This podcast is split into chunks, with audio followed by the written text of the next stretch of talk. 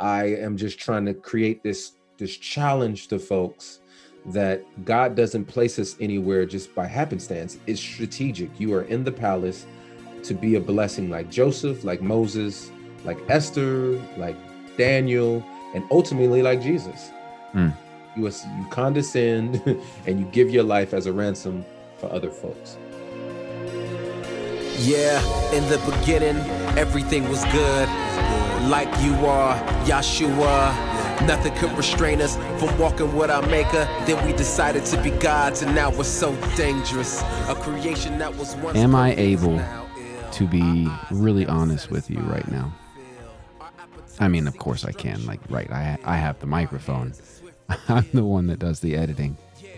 But this right here is like the 17th take of the intro for the show because I record these after I edit the show. Same thing with the outro. I haven't even started the first take of that one. This one's been hard though. So the guest is Sho Baraka today, and I had a ball, a legitimate fun time spending a bit of the day with him over the internet on Zoom. Now, I hope that that's a name that you know. If it's not, you need to hit pause right now. Actually, don't hit pause. Then just listen to the episode. Then go down to the show notes and check out some of his work. So he does a lot of things. And his music, I remember when I heard it, I don't know, six, seven years ago for the first time, like his music, man, it touched a chord with me. And I've listened ever since. I just love it. But he has a voice that I love. And I really like the way that he tackles many, many topics. And so today, kind of what you can look forward to, Sho has written a book of, I guess, theology and prophecy and narrative and a little bit of storytelling. And it is good. And that's a play on words because the name of the book is He Saw That It Was Good, but it really is good. I mean, in his book, Sho wrestles with questions honestly and does, I think, what I try to do with this show give people permission to do hard questions and deal and wrestle with hard answers. Knowing that when we learn from that, it gives us more paths to go down, and none of those are necessarily the right path. They're all good. Oh, I'm not saying this well. So I'm going to stop here on whatever number this take is. We're just gonna roll the tape. In Genesis, we were severed, driven from your presence and revelations. We'll be basking in your glory and essence in the beginning.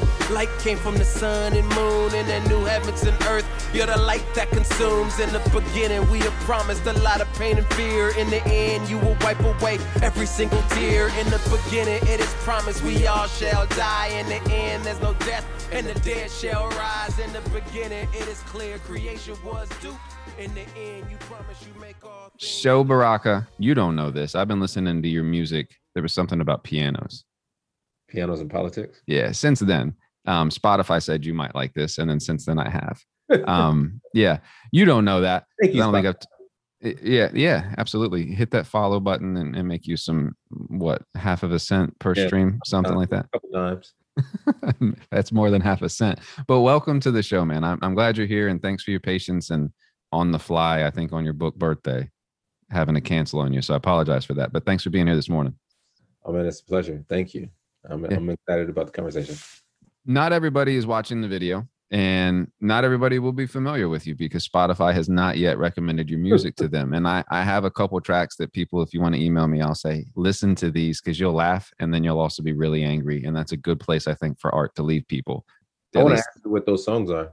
Those two. Uh, I'll have to pull them up. I don't have them memorized, but I do have them favorited like in a playlist. got you. Got you. Got you. Yeah. You got me off track. um, so when people, no, you're good. So who, like, what are you? Who are you? Why are you? Like, what are the things that you think are matter? Yeah, I am. Uh, I just to make things easy, I just call myself a polymath or Renaissance man because I do a lot of things from music to writing to. I hate to call my. I don't like the term activist, but you know, I guess you can say an activist. Um, I I study film and television, so I uh, do a lot of work either behind the camera or in front of the camera. Um, husband, father, um, autism dad And uh, why I'm those things is had parents who found that art was important, so they put that they put you know certain poets and literature in front of me at a young age kind of shaped who I was. But then I had older brothers who were huge into hip hop. And so that kind of cultivated this love and affection for, you know, making rhymes through music, not just through the written, like through poetry. But hey, how can I put these two words together and uh, make this sound real cool? And, um, you know, then I, my parents also were part of the Black Panther Party. Well, my mother was. And so that's kind of cultivated in me this desire for justice and to be concerned with people around me. So that's where the activism comes from, if you will. And but I grew up in outside Los Angeles. So Hollywood, my aunt worked in Hollywood, worked on the set of shows that some of these folks may not know, but like 227 and Give Me a Break, Nell Carter, and uh, uh, some other ones. So um, yeah, and so being around sets and seeing shows being made just created this indelible like this molding of wanting to tell stories through visual uh, mediums. So that's kind of like who i am now where i am uh, i also taught at uh, a couple universities uh, hip-hop through you know our religion politics and through hip-hop i've yeah, I can do this for all uh, days and I'll bore people to tears. I just, I'm just pretty, I'm, I guess you could say I'm pretty dope. well, so that confidence there. Uh, so I have a question. So I, you know, because you got to prepare for these things.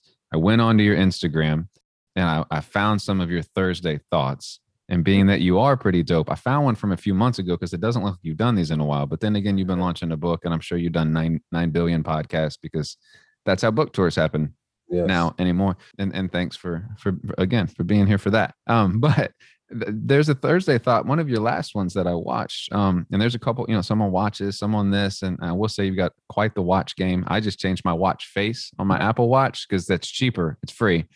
but that but that's fine. You can keep buying. But you have on there that you understand the, the plight of women because you were hit on by a six and you're a nine. And since you're dope, I just kind of wanted to know like how do you how do you range that scale between six to nine?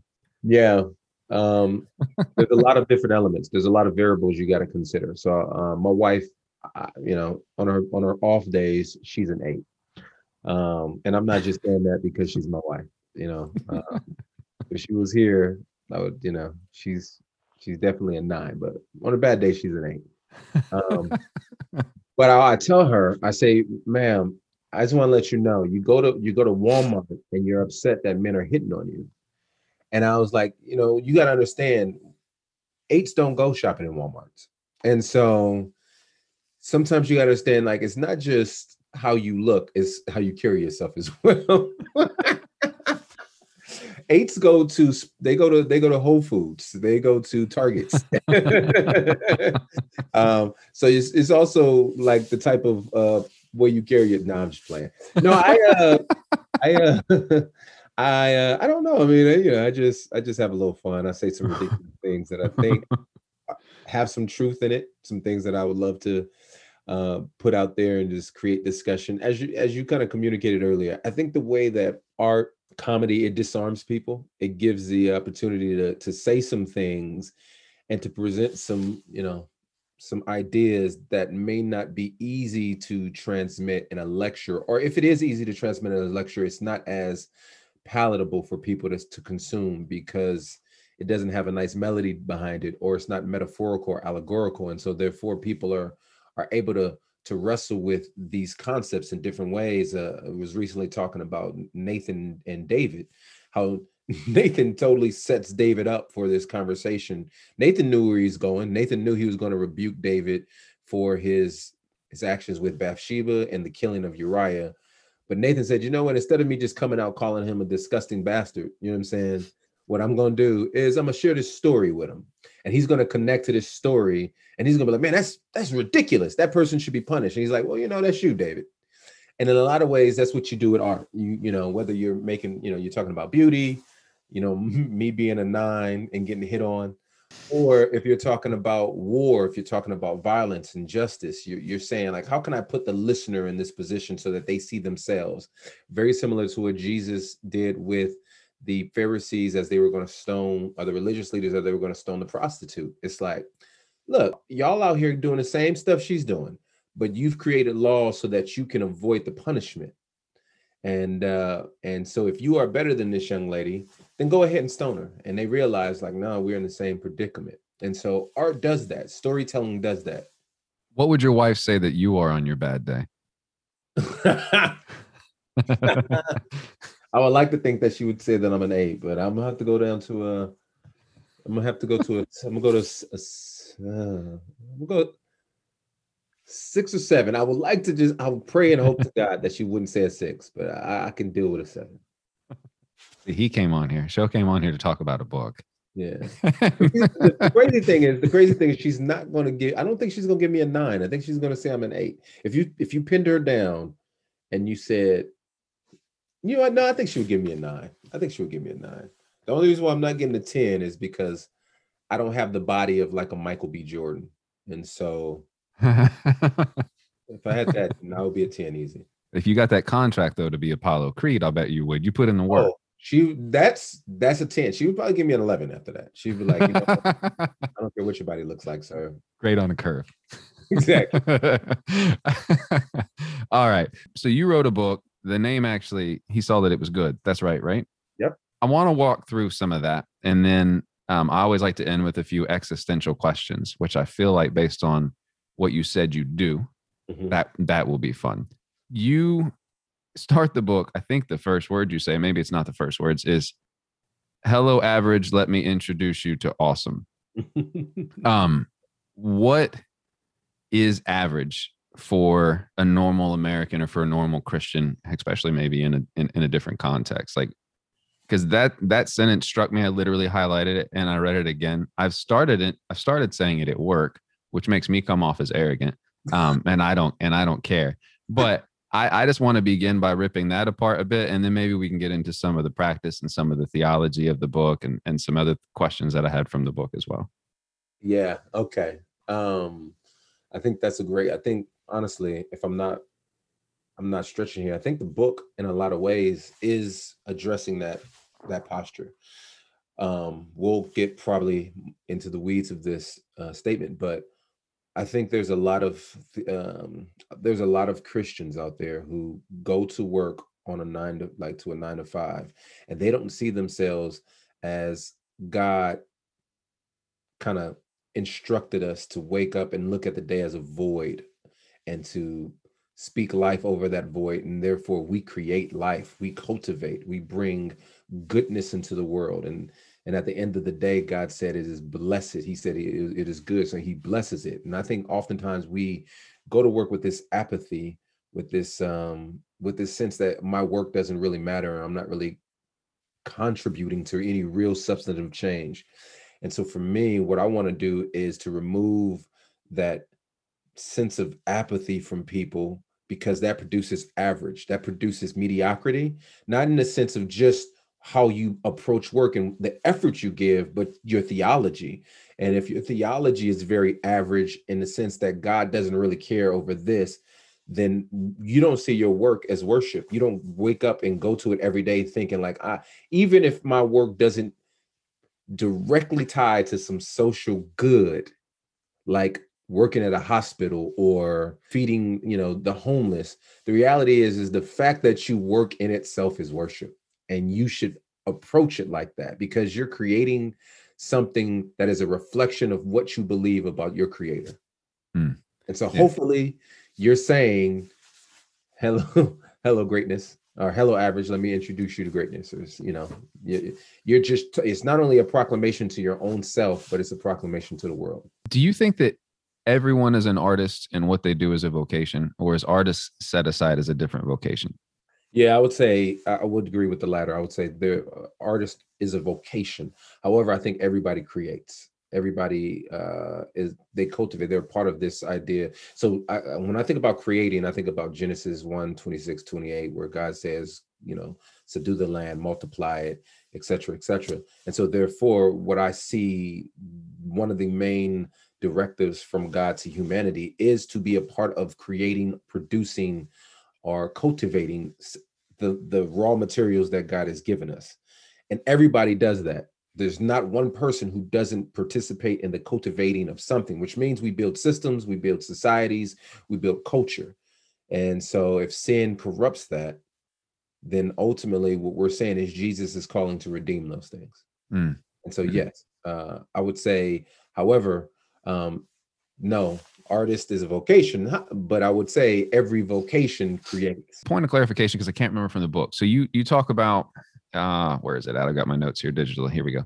So there's a part where you're talking about you look good in red. Um, and I'm sure because a couple rings that's like the first chapter and so most people i think that read books for book interviews don't read the full book and so i'm sure you've been asked this question a lot i have questions from the end of the book too because um, i refuse to talk to someone if i haven't read the full book yeah, yeah, we're talking yeah. about a book thank you I but i want to approach the question from a different way so in look good in red um i know your your dad um because because google says things was like a, a, football player in new orleans right for the saints yep. or maybe for somewhere else yeah so wearing red in certain neighborhoods or communities, especially a community I grew up in Texas, will will cause some issues. And I think you allude to that in the book. But how where are you at in your life? Like how old are you right during now? yeah, no, no, no. When when you're oh, learning to embrace was, that uh, color.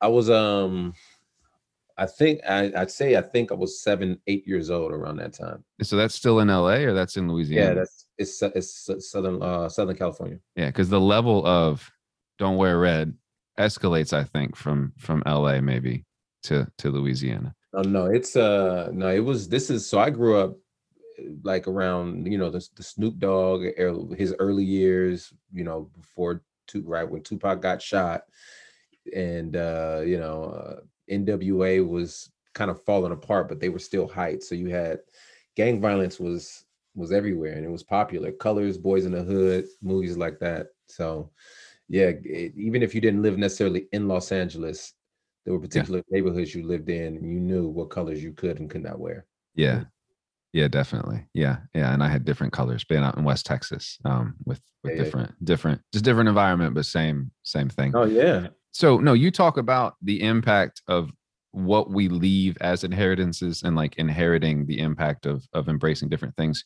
I'm curious though, what do you think you and or we as a nation or as a country or as a church or as take that wherever you want are leaving for the next generations and probably not even really your kids like I, I, mean like your grandkids like what are we currently participating in and what do you think we're leaving for the next ones?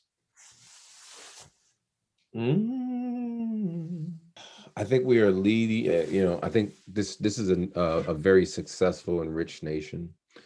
So I do think we're leaving people financially we're leaving people in in in some sort of economic wealth but all, however i do think we're leaving people socially bankrupt mm. spiritually mm. bankrupt though so there's a lot of resources that we know we have as a nation there's opportunity like never before for all people um, some opportunities are easier than others are easier for others than they are for certain people but there's there's no reason why a particular person in this country can't succeed especially in comparison to other countries that's because this great country has you know it's great wealth for all of its problems there there are great opportunities and and and, and roads to get to these places it's easier for people if you have connections and who you know and the kind of families you grow up where you live what type of neighborhood you come from however no matter where you are no matter if you're of the you know you're rich, middle class, lower class. I think we are we're handing down a spiritual deficiency that I think not only is caused by our political conversations, but I think social media um, has created a society that really wants things now without. So we we want to give people a lot of information without giving people a lot of wisdom. Mm. And uh, I think until there's some sort of revol- like social media revolution, uh, political, I don't know, like not revolution in the sense that it needs to be violent, but a revival of sorts that will cause people to remove themselves from the from the from the extremes of our political discourse to a more rooted place I, I'm just not sure we'll ever. I don't. I'm not sure my our our grandkids will be in a place where they can sift through nuance. Mm. That they'll be they'll be courageous enough to to speak against things that their best friends may hold to that may be wrong. If that makes sense. Yeah. Because right now we measure ourselves, we categorize or label ourselves against our opposition for the most part. And I don't think that's a that's a place or a posture that we should ever be. That we shouldn't be just we shouldn't know we're just against and just have anti-vision. We should have vision and we should know what we're for and we should hold to ideas not based on who who else holds them, but off the merit of its of its principles. Huh. I I don't know how to do that.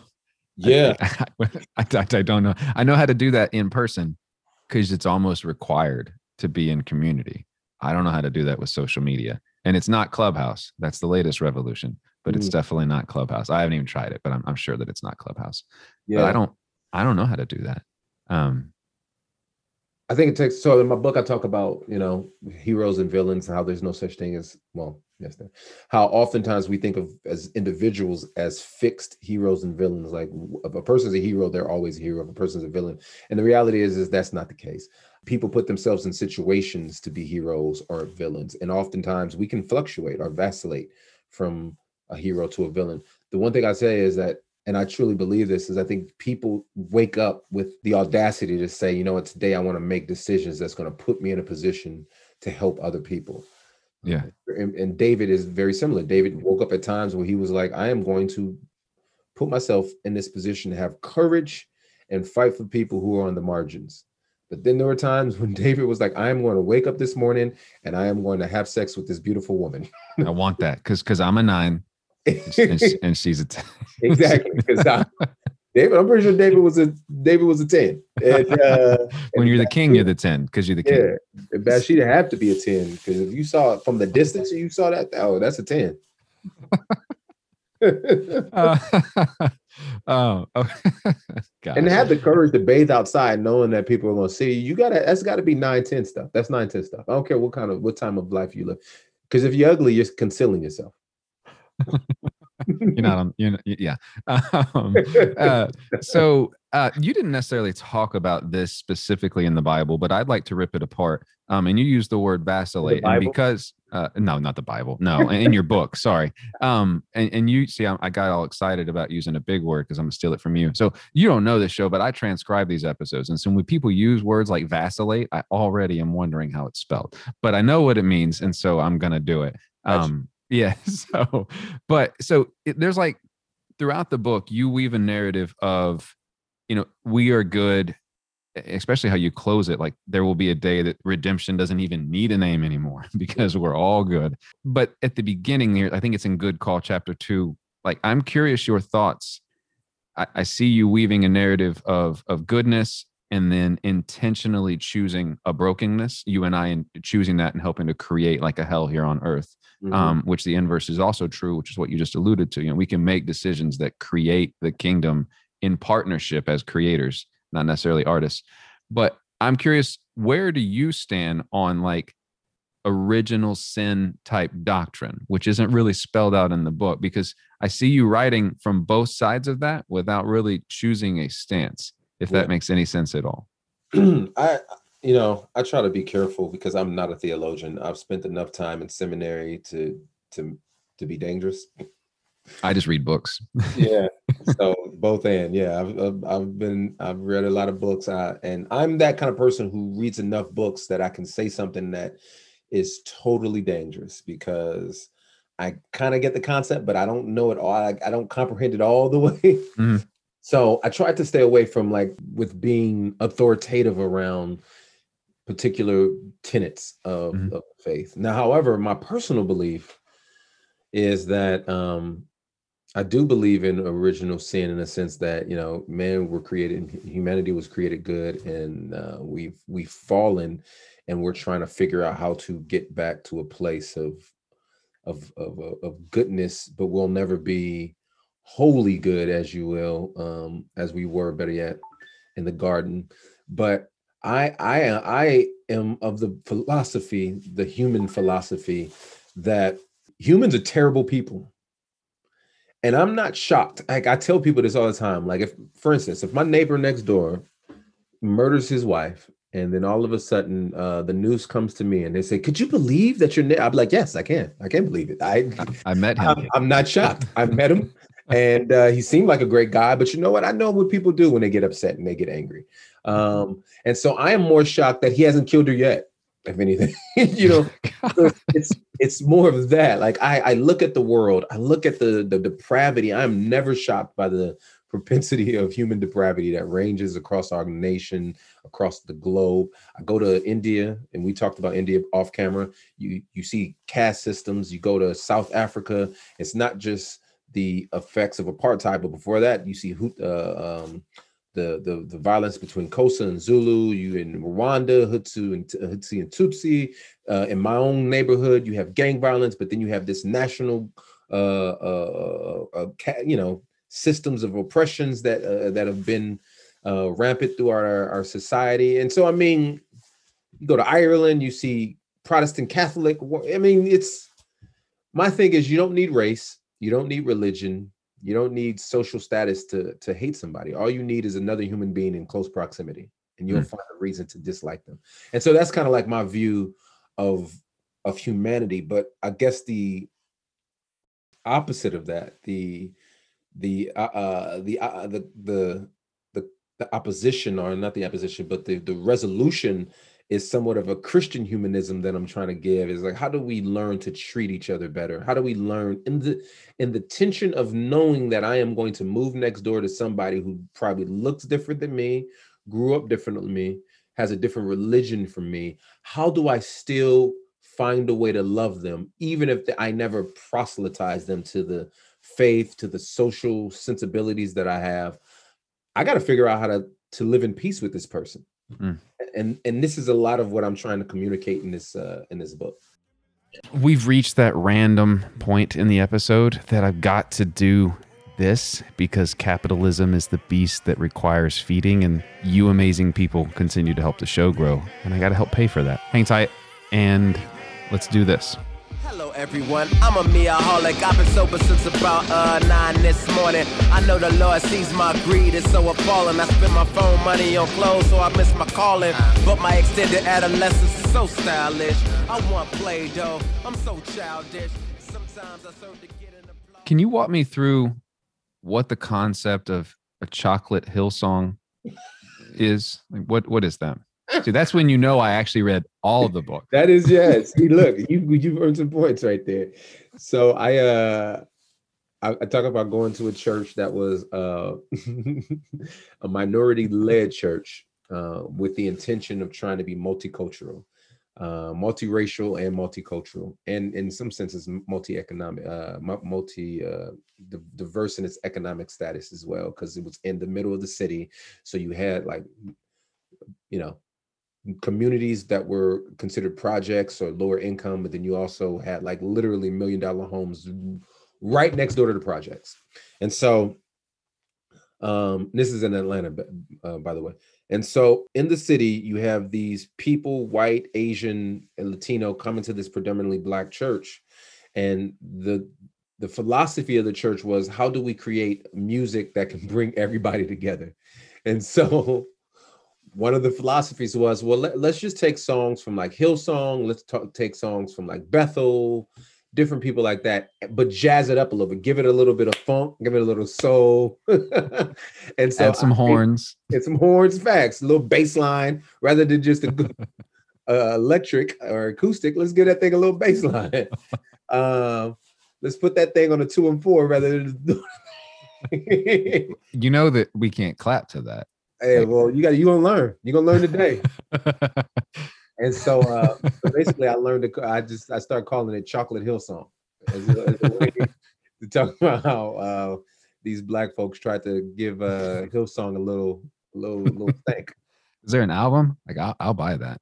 Uh, no, but there's some. So you know, when I was, we tried, tried, but I would say there's two. You know, why you there's two. There's a pull up a contagious worship it's a it's it's a it's some of those folks made a music but then there's also dox doxology i think it's called um it's a band out of philadelphia church out of philadelphia and they i would say they did the same thing. Those two albums are the attempts of trying to take this highly theological thoughtful music and put it on the two and four. and put it on the two and four um all right so you write a couple stories in here. Honestly you should just make a book out of this. Um actually at the end of all this i'm going to recommend a book that comes out in september too because from what you wrote about prudence which is what i want to ask you about um i think that you would really enjoy before you go any further yeah. I'll say this you are the se- i've literally i've done maybe 30 i don't know maybe 30 interviews. It's probably not uh-huh. that many but I, it feels like 30 interviews and i'm not trying to like overdo you are maybe the second person who's asked me, maybe third person at the most, who's asked me about the, the, the fiction. Is that good or bad? That's amazing okay. I really want to talk about that. yeah, I mean, there are books with theology, um, but books with arguably parables mixed in the middle. So when I read that, it forced me to reconcile what I read before, and then made me pay attention to what I was reading further. Because I'm assuming, yes. since you know, you said you're a, a, a, an adjunct professor, I think is probably the word um, that you don't put a story in the middle of a of a of a classroom lecture if the story doesn't matter. It's not just you being like, you know what, I need to flex a bit. Um, I know that I I'm a recording artist and I could say what I want and just put it on Spotify, but no, I'd rather write it down yes. because that's easier for some reason. I'm sure that that's not the intention. So I'm going to read this. Go with me. I'm probably going to read it wrong. Um, okay. So there is a story about prudence, and I'll let you rip apart whatever you want about prudence. I want to talk about what the rodent says, and then I want to relate that later on to what because you use the word prudence again, and I again have to assume that's not intentional or that's intentional. But you say the rodent spoke rapidly. Acknowledgments, revered judges, we are in the process of a great renewal, so excuse what might be unpleasant to your eyes. We are growing, we are moving, we are building a future. If I had known our prudent friend was unwelcome or in danger, I would have assisted her myself. And then he talks about all these other things. You know, look at my reputation. I got money. I give away money, yada, yada, yada. But then at the end, you say you can't build dignity. And that's the part that I really want to rip apart, kind of whatever that metaphor and narrative is. And then if you could, the other place that you use the word prudence is in, I don't know what the chapter is, but there's a part where you're talking about um, a song called Chapter Nine Jim Crow, which is actually one of the songs that um, makes me upset. The Kanye rant is another one that kind of makes me happy, and I don't know why. Um, I don't know why. I think it's the the cadence of the flow. It's slightly different than than the normal cadence. But um, you write in there after you quote some of your own lyrics, you say, you know, these words were used with prudence. And so, are those ideas connected at all? Take that wherever you want to take it. Uh, so I, I would love to to act like they were, but no. So no, those those two. T- Give me about 30 seconds. I can figure out how to make them connect. yeah. Uh, I will say no. Um, but I will say no. I will say no. They're not connected, but um, I forgot the other part of the question. Yeah. So the these these uh the the rat part the the rodent basically saying you can't build dignity okay um and the reason I ask that is my pastor did, I think two years ago, yeah, before COVID. So maybe three years ago. I don't know. Time's lost its its its measure. Um, he did a sermon series on the minor prophets. It was 13 weeks, summer was 13 weeks long. So this is great. It's already pre-planned. Most of these are two chapters, three chapters long. Let's do this thing. And at the end, I can remember someone in our church being like, You can't talk about the our government that way. And he's like, I didn't say the word United States in any of this. And for some reason, in the words of the rodent, what I hear is but look at me doing all these cool things. Right. Look, I did it. Uh, it kind of reminds me of Amos 523. Like yeah. just so anyway, wherever you want to go with but yeah.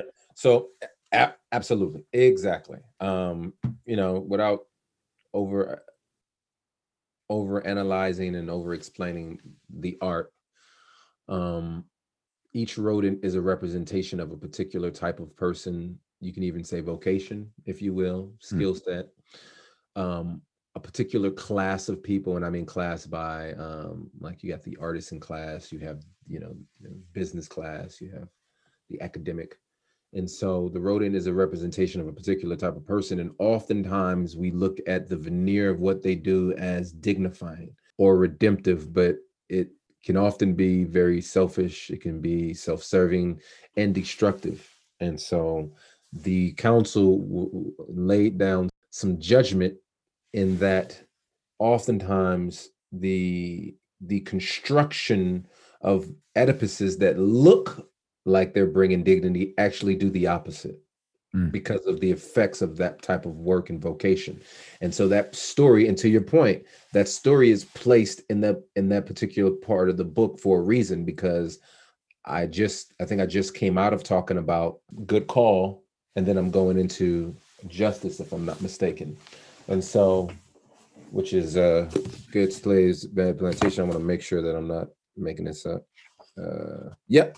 So I, I it's in between a chapter that's talking about work and a chapter that's talking about justice. Mm. so i think it was very pertinent that i put it there and that people can see themselves as they just read about what do you do? How do you work? How do you contribute?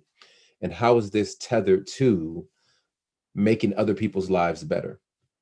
Mm there's a part in there again i don't know what chapter it is because i'm screenshotting these things on the kindle app on my phone. So um, you, you, talk about that many black evangelicals and you also end up saying that most people that are black evangelicals unless i'm misremembering really aren't black evangelicals that's just a label foisted onto them because there, there needs to be a label somewhere.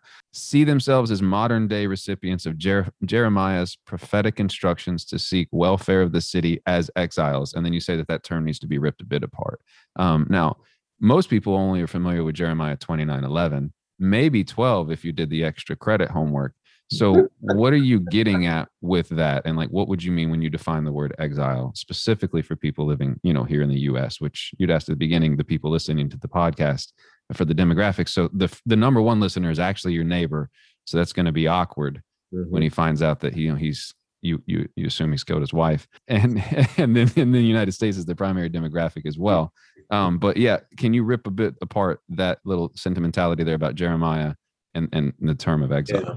So just a little correction, I do believe that black. Uh, I so there are a lot of people who don't like the, the the label black evangelicals. There are a lot of black Christians who don't like that. But my argument in a lot of ways is like I'm I understand that the underbelly of my argument is like I get it, and yes, to some degree, there's a legitimate argument there. However, if we're looking at evangelical in the sense in just the Bebbington definition of it, um, which I talk about there, and I can't remember off the top of my head, but it's you know Christ-centeredness, the gospel changes people, people change the world type of thing. Black churches, traditional black churches, churches throughout history are evangelical, and that white evangelicals can't just own that term um, by themselves and but today evangelicalism has a different type of association to it so therefore there are a lot of people who are like no nah, don't call me an evangelical but the reality is is just like people call themselves christians and do ridiculous things you can't throw away the identity of what it means to be a christ follower just because somebody else has said and done something that you don't like and don't want to associate with. So mm. that's that. Um so black folks should be should not be ashamed to call themselves evangelical because it's inherently it's not a bad label. Exiles. In the context of this particular uh, chapter jeremiah is talking to people who are removed from um, their home and placed in captivity in babylon.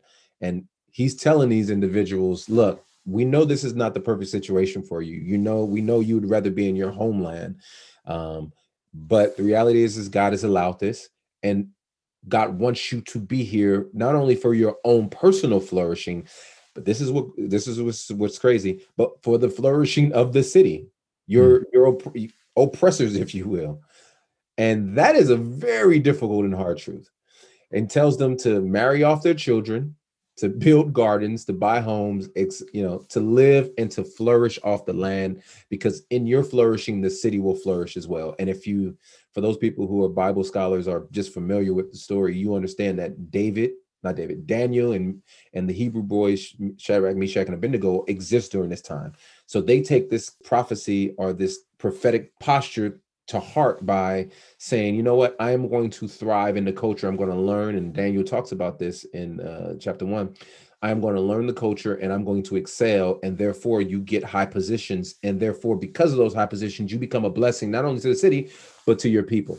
And mm. so, as a as a clarion call to black evangelicals who feel like this is not my home, I'm in a palace and I don't belong here. What I'm saying is, whether you decide to leave the palace or whether you remain in the palace, understand that you still have a responsibility to seek the flourishing not only of your own well-being and maybe those people who are you know directly c- connected to you culturally socially racially if that's your thing then also you have a responsibility for the flourishing of the city and your ascension in the palace may be a blessing to other people mm. so um i am just trying to create this this challenge to folks that God doesn't place us anywhere just by happenstance. It's strategic. You are in the palace to be a blessing like Joseph, like Moses, like Esther, like Daniel, and ultimately like Jesus.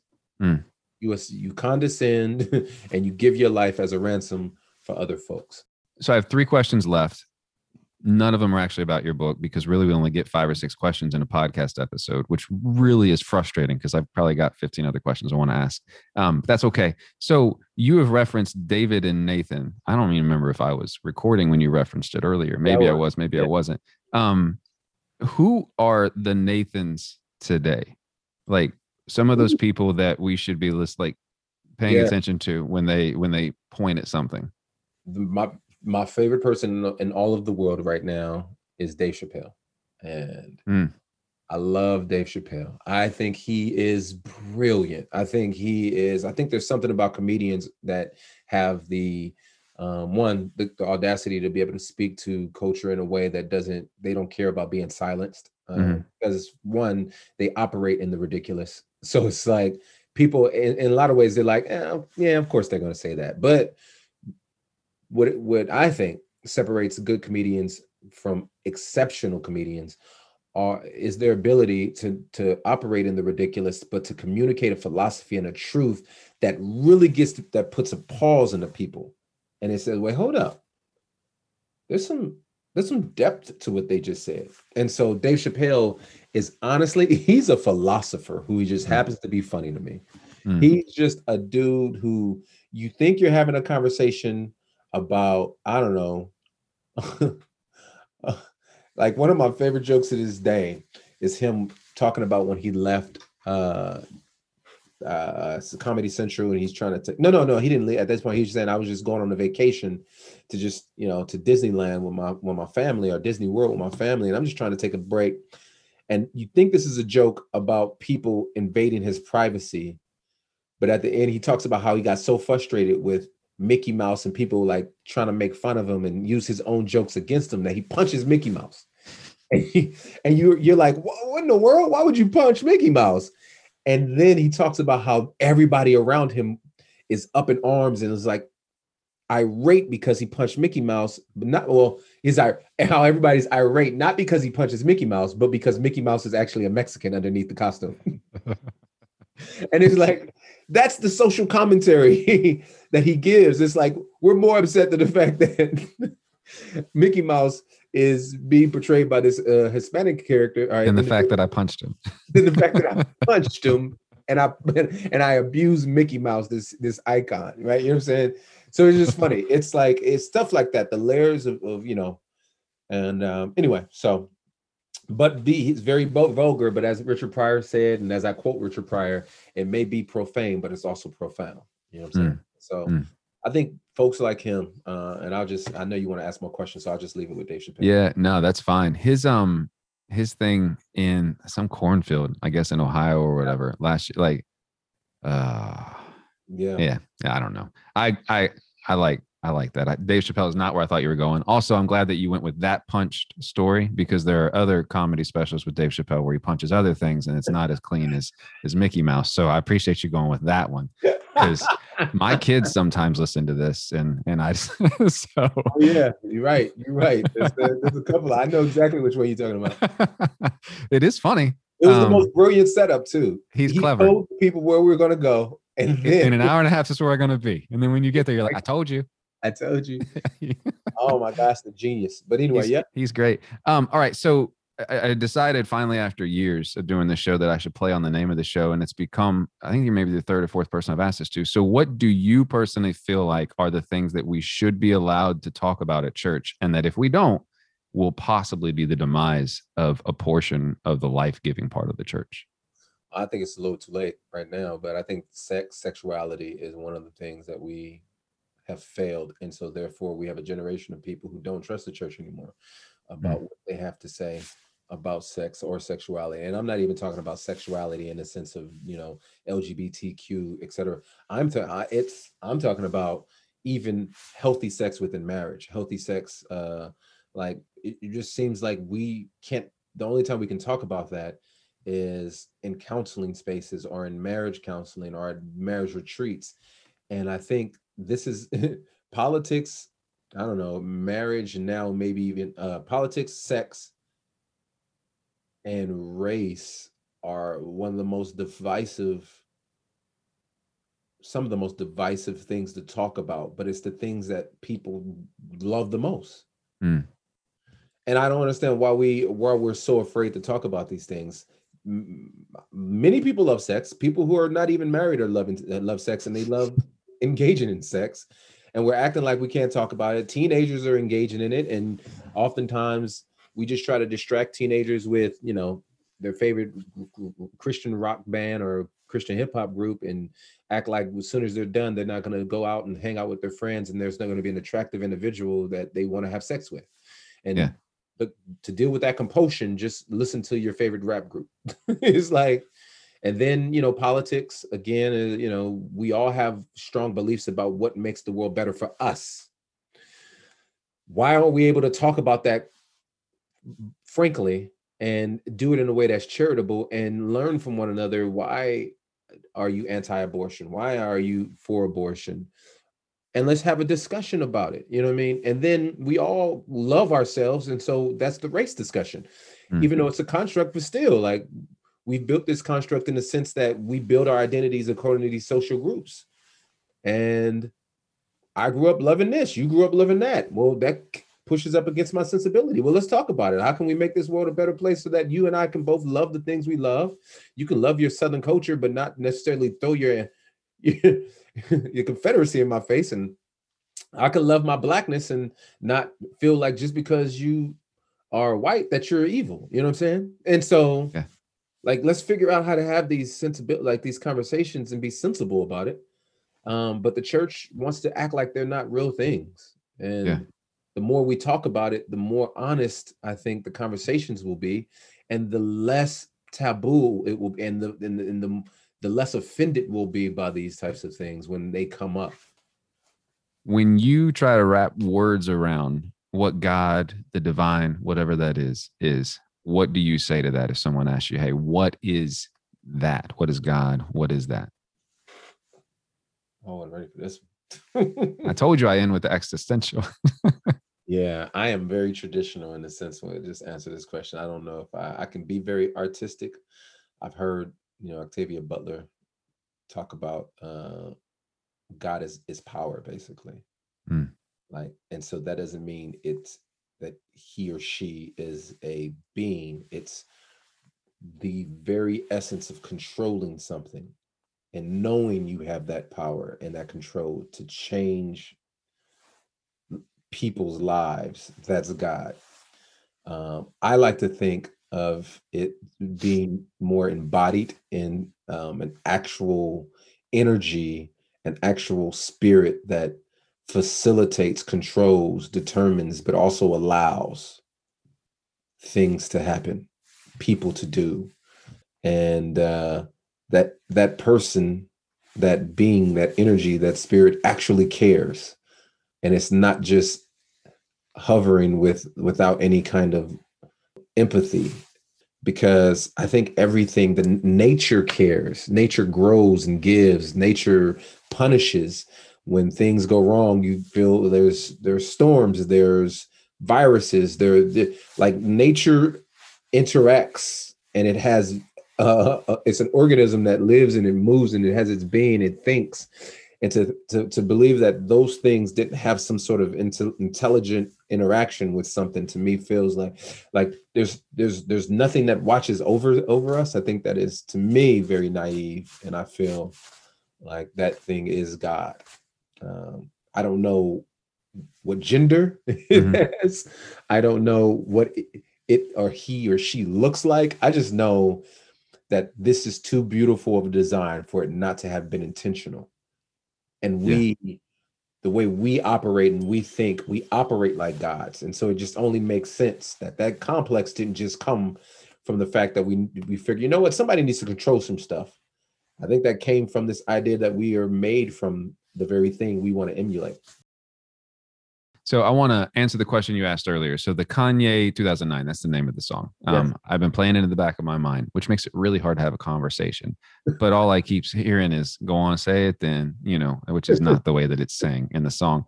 The lyric in there, though, that I relate the most to, where I like dialed in and listened, because I hate people named Sally and I hate people named May. And I also hate that I hate people named Sallie Mae.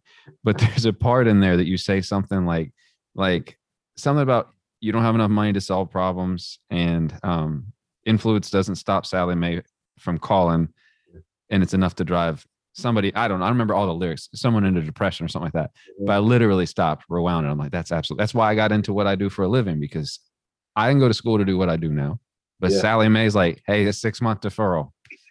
Hey we don't need that. I need uh, that. listen listen I gave you some money wasn't quite a payday loan. I'm aware that you were 19 when we gave you like all this money and you didn't know any better. And you didn't know any better and probably shouldn't have done it anyway, but still, that's how the system works. They allow me to do it. And guess what? Time for the payout. I, and maybe I did or didn't buy like a Plymouth Neon, not even that Dodge Neon with the extra the money. That's not my yeah, fault. Yeah. I needed a car.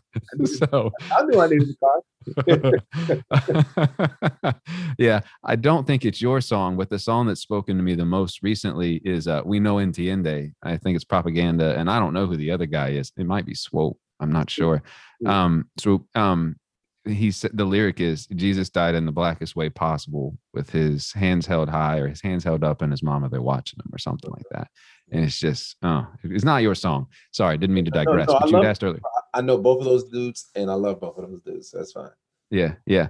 Where do you want people to go? Because they should buy the book. Um, it, it, it's at Books a Million here in in in, in Stuarts Draft, Waynesboro, Charlottesville area that I live in, and I have moved it. it. There's an end cap section there with a few other books. Most of them are also blue. I do the same thing for every author that's on here. Like I did this for Elizabeth Johnson. I've done it for Diana Bass. Like if I'm in the store and it's there, I move it to the front. Because hey, it doesn't cost anything. I know in a few hours, some poor kid making eight dollars an hour is going to have to fix it, but that's all right. But We're, good. Hopefully, in those hours, somebody's walked past and they saw this beautiful face and they were like, "Oh my yeah. god, that gentleman is strikingly gorgeous." That's I mean, you you that's could see that's when you like Chappelle because that's the callback. That's that's the. That's the call. I mean, there's no neon lights wrapped around you like you did a modeling shoot the other day, but I mean, oh gosh, people. There's there's some people who have some interesting commentary on those pictures. Where do you want people to go though, Sho? Where do they do the things that they need to do to support what you're doing? Um, all on all my platforms. Um, my full name is Amisho, so it's A M I S H O, Baraka, B A R A K A. So you'll find me on Twitter, Instagram, Facebook at that particular handle. Um, Barakaology is my website and uh, i have an event that's going to be coming up called one good night and it's going to be a variety show. It's going to happen on june 26th and uh, i think chappelle's coming. Yeah chappelle's going to be there. He's going to stop by. You know. he may not be on screen but he'll be in the building. And uh, but it'll be virtual and also in person so you know just stay up on uh, my media uh, social media and you'll be able to enjoy some of the skits and short films and music that I'm, you know, pre- presenting with friends. So it's gonna be fun. That's fun. Hey man, I appreciate you being here, and uh, yeah, I, I really you. enjoyed it, man. Fun, bro. It was a, it was a fun time. You were a very fun interview, and I don't say that to everybody. well, I, I appreciate it. I'm trying to be great, and I'm on my way. way That's it. That's the end. Thank you so much for listening. The music in today's episode was used with permission from Sho Baraka. You'll find links to that on the playlist for the show on Spotify and anywhere else that you can find music. I want to give a huge and very special thank to Kathy Bruce, the newest member over at Patreon. People like Kathy, and I would love to count you among them. Help the show continue to be a show. If you've ever felt like, hey, I'd like to support this, throw a buck or two this way. Next week will be a replay again of one of my favorites from the past archives. And then we will end the month with Jeremy and Jennifer Divler. And that was also a very fun conversation. I hope and I pray that the beginnings of this summer or late spring, I don't actually know what season we're in, have been truly amazing. That you found new rhythms and new patterns of grace and rest. That you're having fun. Be blessed, and I'll talk with you soon.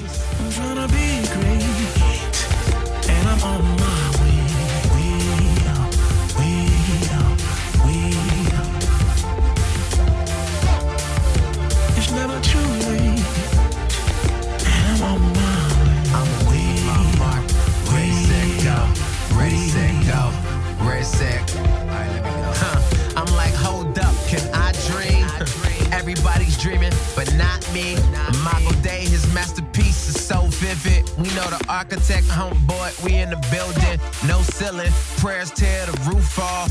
Talk to God via text, we got a new call. Fans will exalt you, haters want stone you. Man will always fail you, keep your eyes on Jehovah. I'm saying great